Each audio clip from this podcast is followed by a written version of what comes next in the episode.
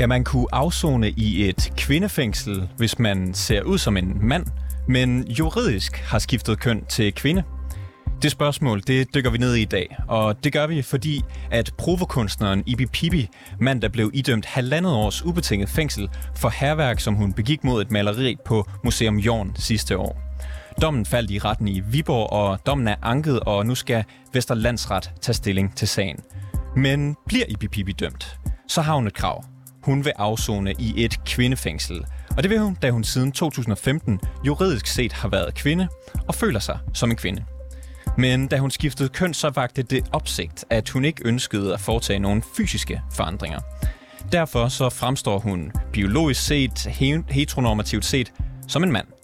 Og øh, skulle, man, skulle det blive aktuelt med fængsel, så er det Kriminalforsorgen, der skal ind og vurdere, hvorvidt Ibi Pibi skal afzone med mænd eller med kvinder. Så i dag der undersøger vi, hvilke hensyn der skal tages eller bør tages, når kønsminoriteter skal i fængsel. Velkommen til reporterne. Jeg hedder August Stenbrun. Og øh, jeg kan starte med at byde velkommen til dig, Frederik Blikker Jebsen. Mange tak. Du er advokat med særligt fokus på menneskerettigheder, og så har du beskæftiget dig med transkønnet i danske fængsler, og har haft øh, flere transkønnede klienter, der har siddet i fængsel. Lad mig lægge ud med at, at spørge dig, Frederik. Hvilke problemer oplever du og dine klienter, når, øh, når transkønnet skal øh, afsøge, afzone i et dansk fængsel? Jeg tror navnlig, altså i hvert fald det der, det, der går igen, når det er sådan, jeg får klienterne fra dem alle sammen, ja, det er sådan navnlig overordnet, kan man sige, måske sådan tre overordnede problemstillinger. Det er nøgenvisitationerne, der bliver udført i fængslerne. Så er det øh, afdelingsplaceringen, og så er det, hvilken måde, som fængslet de tiltaler mine klienter på. Altså hvilke pronomener siger de hun, siger de han, og hvilket navn anvendes. Det er sådan overordnet de tre problemstillinger, jeg hører igen og igen. Og kan du dykke ned i, hvad, hvad er det, der er problemet med de her nøgenvisitationer? Nøgenvisitationer ser jeg som, som altså det største problem, og når, når jeg siger største problem, så, så er det fordi, at det er det, jeg føler på mine klienter, at det er det, der er mest indgribende i fængslerne, der, der jeg tror jeg alle kan være helt enige i, at der, der bliver man nødt til nogle gange at foretage nogle visitationer. Øhm, ofte hvis det er så, man, man er i, i forbindelse med besøg, i forbindelse med udgang, i forbindelse med indsættelse og sådan nogle ting. Der er nogle bestemmelser, som siger, at de skal foretages af personer af samme køn som den indsatte.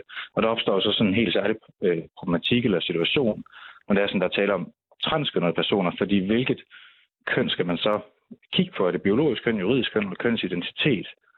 Øhm, og, og der sker det i hvert fald indtil, øh, altså indtil nu, der sker det på den måde, at man går efter det biologiske køn. Så hvis jeg for eksempel har en øh, transkønnet klient, der opfatter sig som kvinde, så er det en, en øh, mandlig fængselsbetjent, som foretager den her visitation, som ofte sker øh, til altså fuldstændig nøgenhed. Og det er der mange, der, op, op, altså, der og... føler er, er meget indgribende. Har du, har du haft nogle klienter, der har haft sådan konkrete oplevelser med det her? Ja, det har jeg. Og hvad det siger de? Ja. de? De siger jo, at det, altså, det er meget nedværdigt. Man kan sige, nøgenvisitationer sådan helt generelt er jo nok i sig selv nedværdigende øh, på en eller anden måde, altså ydmygende i en eller anden vis grad. I en eller anden vis grad, så må man så acceptere det på grund af sikkerheden. Men, men det jeg bare mener, det der også, øh, som jeg egentlig også mener, der er noget praktisk for, på menneskerettighedsdomstolen, det er, at nøgenvisitationer, altså man, man kan sige, øh, man, man så vidt muligt må forsøge at begrænse, hvor meget, øh, altså hvor ondt det ligesom gør på en person, når man foretager sådan en visitation. Og derfor så mener jeg simpelthen, at man, man bør spørge, altså hvis du ved, at en person opfatter sig selv som en kvinde, og den her, øh, altså så må man simpelthen spørge, hvem, hvem vil du helst have? Hvilket køn vil du helst have, der foretager den her visitation? Hvad vil være mindst indgribende for dig?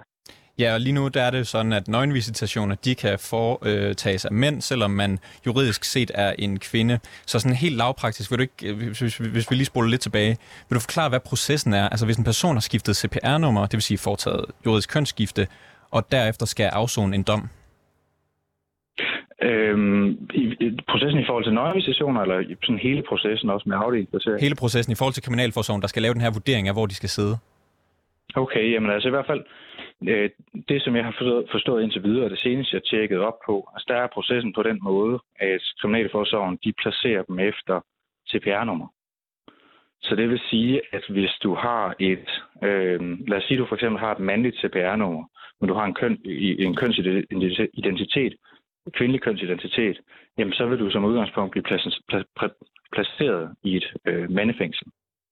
Og, og fra din stol, hvad, hvad synes du så om den praksis? Øh, jeg, jeg, jeg synes, det er en forkert praksis. Øh, og når jeg siger, jeg synes, det er en forkert praksis, så meget af det, jeg kigger på, det er, at jeg prøver på at kigge internationalt. Jeg prøver at kigge med et menneskerettighedsperspektiv. Er der nogen, der overhovedet har udtalt sig omkring de her problematikker? Øh, der er blandt andet den, den, den europæiske naturkomité, som flere gange, jeg tror fire eller fem gange efterhånden, har udtalt, at de mener, det bør være hovedreglen, at man skal placere efter kønsidentitet. Altså en indsats skal simpelthen spørges. Man må på en eller anden måde kunne, øh, hvad skal man sige, hvis man på en eller anden måde får en, en øh, information om, at den her person opfatter sig anderledes, opfatter sig selv som for eksempel, øh, altså opfatter sig selv som kvinde, har en kvindelig kønsidentitet, jamen så må udgangspunktet eller hovedreglen være, at personen skal placeres i et kvindefængsel. Så er der så også, øh, hvad skal man sige, fra, fra den europæiske naturkomité, den, den motivation, de opstiller til det, det er, hvis det er exceptionelt nødvendigt, på grund af for eksempel sikkerhed, så må man placere dem på en separat afdeling. Hvilke lande er det, man skal kigge til? Øh, du nævner internationalt set. Hvem, øh, hvem gør det godt? Øh, jeg ved ikke, man kan, man kan sige, hvem der gør det godt lige pt. Altså, jeg, jeg synes faktisk, de, øh, min personlige holdning, så synes jeg, at de regler, man havde opstillet i Storbritannien, øh, passede meget godt overens med det, som den europæiske naturkomité, som jo er, altså den europæiske naturkomité er under Europarådet, så det ikke under et bestemt land. Men jeg synes, det passede meget godt i overensstemmelse med det, øh, som CBT de havde opstillet. Og så været nogle sager derovre fra, som tyder på, at de, de vejledninger, som de måske har opstillet, de ikke helt har fulgt dem til punkt og prikke i forhold til, øh, til, til at lave den her farlighedsvurdering efterfølgende. Og hvis vi så øh, kigger tilbage mod Danmark, hvordan synes du, at øh, Kriminalforsorgen de håndterer øh, transkønnets øh, afsoningsforhold, som det er i dag? Jeg, jeg vil i hvert fald sige, hvis du kigger... Nu har jeg er stadigvæk lidt forvirret om præcis, hvordan det er, de gør i dag. Jeg ved, de er på, trapper med, på trapperne med nogle vejledninger om præcis, hvordan de kommer til at gøre det. Men sådan helt generelt, altså den her problematik blev rejst, jeg tror første gang i 2019, øhm, med, med en konkret indsats, som, som jeg førte en sag på vegne af. Øhm, der, der blev den jo rejst, og der afviste Kriminalforsorgen at, at udarbejde nogle vejledninger omkring det. Og jeg synes, det, jeg synes, det er ærgerligt, at de her regninger først kommer nu, fordi en ting er, jeg, jeg kan sagtens stå og pege på, at, at jeg mener, man bør gøre som CBT, men i det mindste, hvis du havde gjort et eller andet, hvis du havde hoppet ned i problemstillingen, og det, det, det synes jeg altså ikke, man, man har på behørig vis, fordi der ikke har været udarbejdet de her vejledninger. I 2021 der skulle Københavns Byret afgøre, om en, om en 60-årig transkvinde kunne få lov til at afzone en forvaringsdom for et, et bankrøveri i et kvindefængsel. Der var bare lige det, at transkvinden tidligere var dømt for, for to voldtægter, og, og du var advokat på den her sag. Din klient skiftede juridisk køn under afsoningen og ønskede i forbindelse med, øh, med kønsskiftet at flytte fra et mandefængsel til et kvindefængsel. Kan, kan du se nogle problemer i, at indsatte har mulighed for altså simpelthen at skifte køn, mens de afsoner? For det, øh, bare lige øh, i forhold til den øh, konkrete sag, så skal vi huske på, at muligheden for at skifte, øh, altså til, hvad hedder det, skifte juridisk køn, den blev først åbnet i 2014-2015. Så, så selv hvis man har haft i mange år før, altså ønsket om at skifte øh, CPR-nummer, så blev der altså først åbnet muligheden for det i 14-15 stykker. Øhm, og så andet spørgsmål, jeg, jeg kan ikke se nogen problemer i, at indsatte skal have mulighed for, for at skifte juridisk køn. Jeg kan se problematikker i forhold, altså der opstår uden tvivl nogle problematikker, kan man sige, når det er sådan spørgsmål om, om øh, overførsel til f.eks. kvindefængsel, så bliver rejst. Og det er den forbindelse, jeg mener, man bør følge CBT's vejledning. Jeg synes, hvis man følger CBT's vejledninger, så er det meget svært ved at se, altså, hvordan du skal komme ud i nogle, nogle dårlige situationer, så at sige. Altså, du har en hovedregel om, hovedregel om, der siger, placering efter kønsidentitet, og så har du en modifikation, der siger, hvis det er sådan, at der er en eksempel, det er exceptionelt nødvendigt på grund af for eksempel farlighed, sikkerhed eller et eller andet lignende at placere dem i kvindefængsel, jamen, så må man kigge på en separat afdeling. Kan du forstå, hvis kvinder, som, øh, som den her klient skulle afzone med, føler sig utrygge, når, når klienten tidligere er dømt for to voldtægter? Ja, det kan jeg måske godt, men jeg mener bare, at det afgørende må være, at du må foretage en vurdering af, hvorvidt der er en farlighed i det.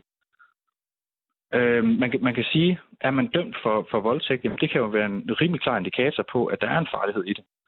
Øh, det er bare ikke det afgørende efter min opfattelse. Altså, det må simpelthen være en, en, en psykiater, der vurderer det.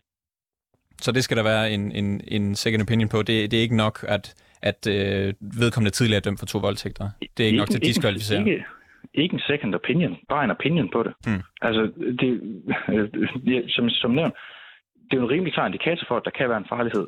Men, men det er ikke, jeg mener ikke, det er afgørende. Det afgørende må være, at en psykiater udtaler sig om det. I øvrigt noget, som de helt almindeligt gør i forhold til forvaringsdømte. Altså, det er jo, altså, man kan sige, forvaringsdømte, de skal jo mere eller mindre udskrives, når det er sådan, at man vurderer, at de ikke længere er farlige. Og den måde, du vurderer, at man ikke længere er farlig på, det er jo mere eller mindre i sidste ende psykiaters udtalelse, der afgør det.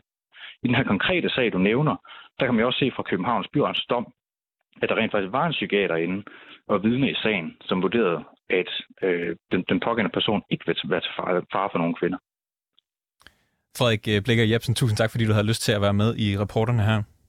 Selv tak. Og du er altså advokat med særligt fokus på menneskerettigheder.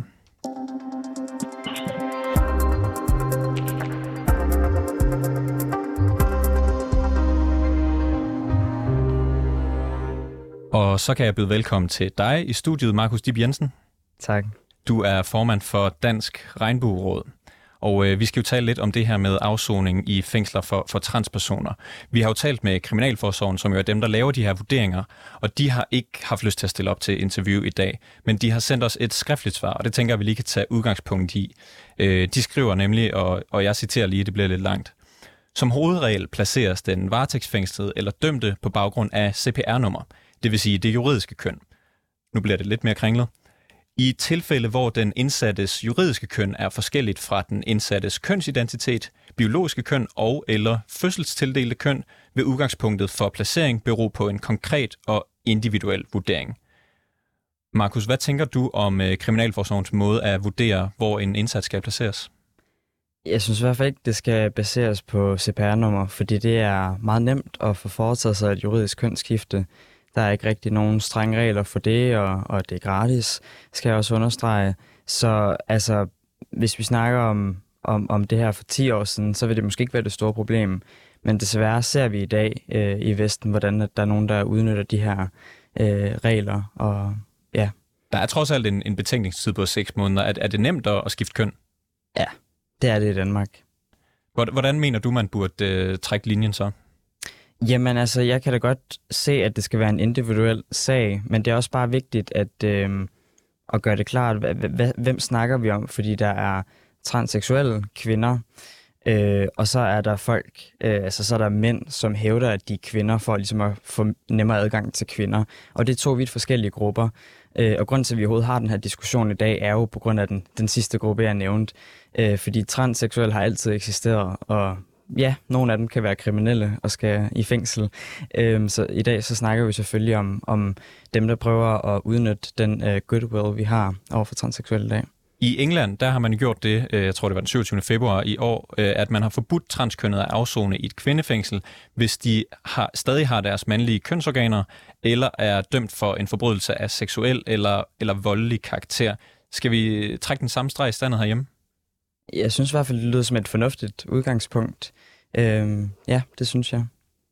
Øhm, men, men mener du, at, at det skal, der skal være en individuel vurdering, eller synes du, at man bare sådan bliver diskvalificeret, hvis man for eksempel stadig har sine mand, mandlige kønsorganer? Jamen altså igen, altså, det kommer an på, hvad for en slags person vi snakker om. Om det er den her øh, voldelige, psykisk syge mand, der bare tager en ryg på og siger, at han er kvinde, eller om vi snakker om en reelt øh, kronisk kønsdysforisk biologisk mand, der lever som kvinde og, og er kriminel. Altså det er to vidt forskellige personer, så jeg vil sige, hvis det er den sidste, øh, der ikke prøver at udnytte øh, systemet og alle de her ting, jamen så synes jeg, det skal være en meget individuel vurdering. Det kan man nemlig passende finde ud af med, med en individuel øh, vurdering. Jeg vil også byde velkommen til øh, dig, Susanne Brander. Øh, du er sekretariatchef hos LGBT Plus Danmark. Ja. Susanne, vi, vi talte lidt om, hvad, hvad britterne gjorde. Altså, de har øh, indført et forbud mod, at transkønnet kan afzone i kvindefængsler, hvis de stadigvæk har øh, mandlige kønsorganer eller er dømt for en forbrydelse af seksuel eller voldelig karakter. Bør vi følge trop herhjemme? Jeg synes, vi bør lægge os op af de retningslinjer, som jeg ved, Kriminalforsorgen er i gang med at udarbejde. Øhm, fordi det er jo trods alt dem, der har den faglige ekspertise på det her øh, område. Og øh, indtil nu, der har i hvert fald været sådan, at øh, Kriminalforsorgen de vil have en, en individuel vurdering hver gang, at nogen øh, juridiske køn ikke stemmer overens med deres fødselstildelte køn. Er du enig i, at man skal, at man skal lave en individuel vurdering hver gang? Altså, jeg synes jo, vi har så få øh, tilfælde i Danmark. Hvad er det? Jeg kender til nu tre, ikke? Øhm, at, øh, at det, jeg tror, det er overkommeligt i, øh, i det omfang, vi har set i Danmark lige nu at foretage en individuel vurdering, ja. øh, hvor, man, hvor, man, hvor man tager de faktorer ind, som, øh, som har en betydning, som i både er kan man sige, hensynet til den indsatte, hensynet til de andre indsatte og hensynet til de ansatte også. Ikke? Altså, og kan man sige, hvad, hvad er det, man er dømt for, og hvad er det for nogle øh, Øhm, forhold, man skal afzone under. Der, der kan man sige, det synes jeg faktisk er en vurdering, som Kriminalforsorgen øh, er bedst klædt på til at øh, foretage sig, fordi der jo er forskellige afzoningsforhold, og øh, øh, der kan være øh, forskellige baggrundsstrukturer, der kan spille ind på den og, beslutning. Og, og grunden til, at vi tager det her op i dag, det, det handler om, øh, om provokunstneren Ibi Pibi, som, øh, som mand, der blev øh, dømt i byretten for herværk mod et maleri på det her museum Jorn. Øh, Ibi Pibi skiftede juridisk køn i 2015 og fortæller, at hun føler sig som en kvinde. Hun har dog ikke fået foretaget nogle fysiske ændringer og ligner derfor øh, biologisk set, heteronormativt set, en, en mand. Øh, Markus Dib Jensen, bør Ibi Pibi afzone med mænd eller kvinder? Med mænd. Hvorfor? Fordi han er en mand. Fordi han er en mand, og det ved du bedre end Ibi Pibi selv? Ja, altså hvis man, har, hvis man ikke har et ønske om at ligne det modsatte køn, så er man ikke en transperson. Så hvis man stadigvæk ligner det, det, det køn, man er født som, og har det helt fint med det, jamen øh, så er man ikke transperson. Øh, samme spørgsmål til dig, Susanne Brander. Bør Ibi Pibi afzone med mænd eller kvinder? Altså igen, så vil jeg sige, det vil jeg vel lade være op, op til Kriminalforsorgen. Altså jeg kan selvfølgelig have min, øh, betænkt. Altså jeg kan jo tænke, hvis nu Ibi Pibi søgte ind øh, på Center for Kønsidentitet for at få øh, kønsbekræftende behandling som kvinde, om hun så ville blive godkendt til det.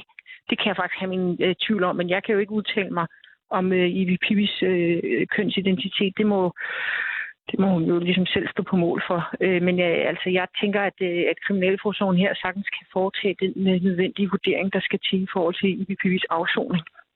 Men, men hvis man så lige øh, tager det her ud, at det, at det er Ibi Pibi, som, som måske, altså der er nogen, der taler om, at det er en provokation, det her med, med kønsskiftet, men hvis det bare er en hvilken som helst person, som for otte år siden har skiftet juridisk køn, men stadigvæk fysisk fremstår som en mand, hvad synes du så, man skulle gøre?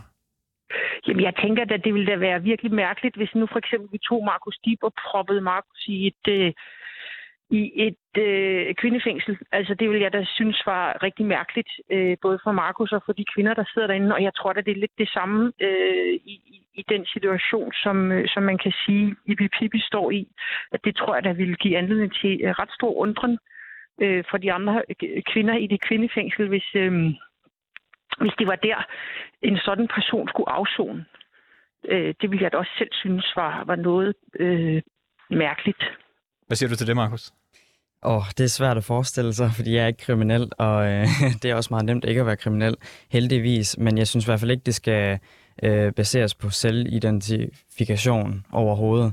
Øh, der, der er man nødt til at gå ind og kigge på, på biologi og, og, og altså igen en individuel sag. Så hvis, altså, i mit tilfælde er det lidt sjovt, fordi der tror jeg faktisk, at jeg vil føle mig lidt tryggere inde ved, ved kvinderne, altså fordi jeg er så splejs og, og lille og, og så videre.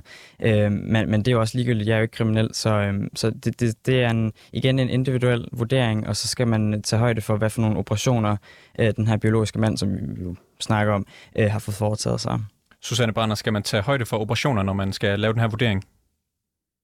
Jamen, du bliver ved med at spørge mig, altså jeg bliver ved med, og jeg bliver ved med at svare det samme. Jeg synes jo, at vi skal vente på, at Kriminalforsorgen har fået foretaget, kan man sige, de vurderinger, der ligger til grund for, hvad, hvad, hvad, hvad, hvad, hvad er det, de vil lægge vægt på i forhold til. Jeg synes ikke, det er så nemt at sige, når man, man skal tage hensyn til, om man har fået en operation, og hvad for en operation er det så, og har man været på hormoner, hvor lang tid og sådan noget. Vi går jo i LGBTQ Danmark ind for, øh, øh, at, øh, at den enkelte person kender sin kønsidentitet bedst selv. Men, men, men i det her tilfælde, hvor man jo øh, også har et hensyn til de andre indsatte og de ansatte, der synes jeg stadigvæk, det må være op til Kriminalforsorgen at vurdere, hvad er kriterierne? Øh, hvad er det, der skal lægge, lægges vægt på, når man skal så beslutte, øh, hvor skal den her person afzone hen? Tidligere i programmet her, der havde vi øh, Frederik med. Han er advokat øh, og øh, øh har haft en del øh, transkønnede øh, klienter. Han fortalte, at øh, om transpersoner, som i fængsler bliver nøgenvisiteret af, altså transkvinder, der bliver nøgenvisiteret af, af mandlige vagter. Øh, synes du, det er okay, Markus? Øh, det synes jeg er et svært spørgsmål at svare på, øh, fordi jeg ikke kender så meget til, hvordan det foregår 100% inde i fængsler. Så hvis det... Øh, altså, jeg, jeg synes ikke, det er det, der, der vi skal have fokus på. Jeg synes, vi skal, vi skal tænke over, hvad der sker i blandt andet Skotland, hvor man øh, lader mænd, som er dømt for at voldtage kvinder, ind i kvindefængslet, fordi de tager en peruk på. Øh, og vi skal tænke på de kvinder og deres sikkerhed. Og jeg siger ikke, at vi ikke skal, jeg siger ikke, at vi skal være ligeglade med de der meget, meget, meget få transseksuelle, der, der er kriminelle og sidder inde i fængslet, og deres rettigheder. Men vi skal altså også tænke på alle kvindernes rettigheder. Du, du nævner ofte det her eksempel med altså, øh, mænd, der hvad kan man sige, vil, vil snyde sig, eller vil... Øh, tror du, det er et stort problem i det danske fængselsvæsen lige nu? Det kan blive.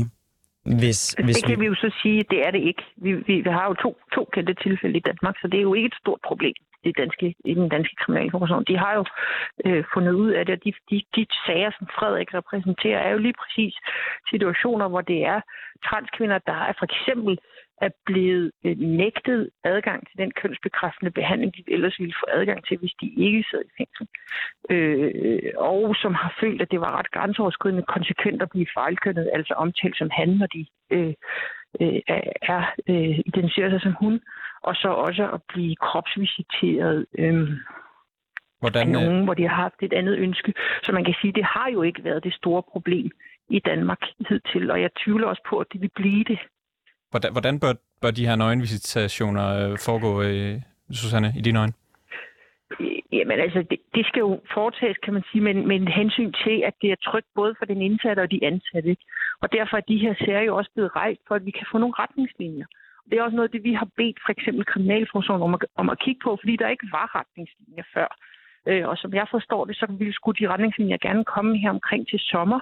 Øhm, og og der, der synes jeg, at vi kan læne os trygt ind i, at Kriminalforsorgen vil det bedste, både for de mennesker, de har ansvar for i den forhåbentlig korte periode, de ser ind og afzone en dom, og for de ansatte, som jo øh, for hvem det her er hverdag og arbejde, at de kan ligesom sige, jamen, vi kan balancere hensyn i de her situationer, hvor det her gældende, så, så, så, så anbefaler vi sådan her. Der er jo også forskel på, om man skal på en lukket afdeling, eller er i et resthus, eller har en åben afsoning, eller alt muligt andet, som jeg synes, øh, der er mange af os, der står rundt om, jo ikke kender til i detaljen, fordi som Marco siger, han har ikke været inde og ruske, det har jeg sådan set heller ikke. Øh, øh, så derfor har vi jo begrænset indsigt i, hvad det er for nogle procedurer, hvor, hvor noget af det her kan komme på spil. Øh, Ja. Sidste kommentar fra dig, Markus. Jamen altså igen, jeg synes ikke, vi skal lytte til, til den indsatte selv. Jeg synes, vi skal kigge på, på biologi, vi skal kigge på deres øh, psykiske øh, historie, deres, deres fysik, øh, og, og respektere, at, øh, at, vi skal, at vi skal bevare kvinders øh, rettigheder og sikkerhed. Markus Dib Jensen, øh, formand for Dansk Regnbueråd, tak fordi du kom i studiet. Tak. Og Susanne Brander, sekretariatchef øh, hos LGBT Plus Danmark. Øh, også tak til dig over en linje. Selv tak. Øh, den her historie, den øh, udspringer jo af Kriminalforsorgens vurderinger, øh, og vi har jo som sagt øh, forsøgt at få dem til at stille op, og øh, det har de ikke haft lyst til, men de har til fortalt os, og det har vi også været inde på i interviewet, at de er i gang med at udarbejde nogle vejledninger til personalet om øh, kønsminoriteter, så det vil vi følge med i. Historien her, den var tilrettelagt af Camilla Michelle Mikkelsen og Bastian Vedsted Eggert, og jeg hedder August Stenbrun.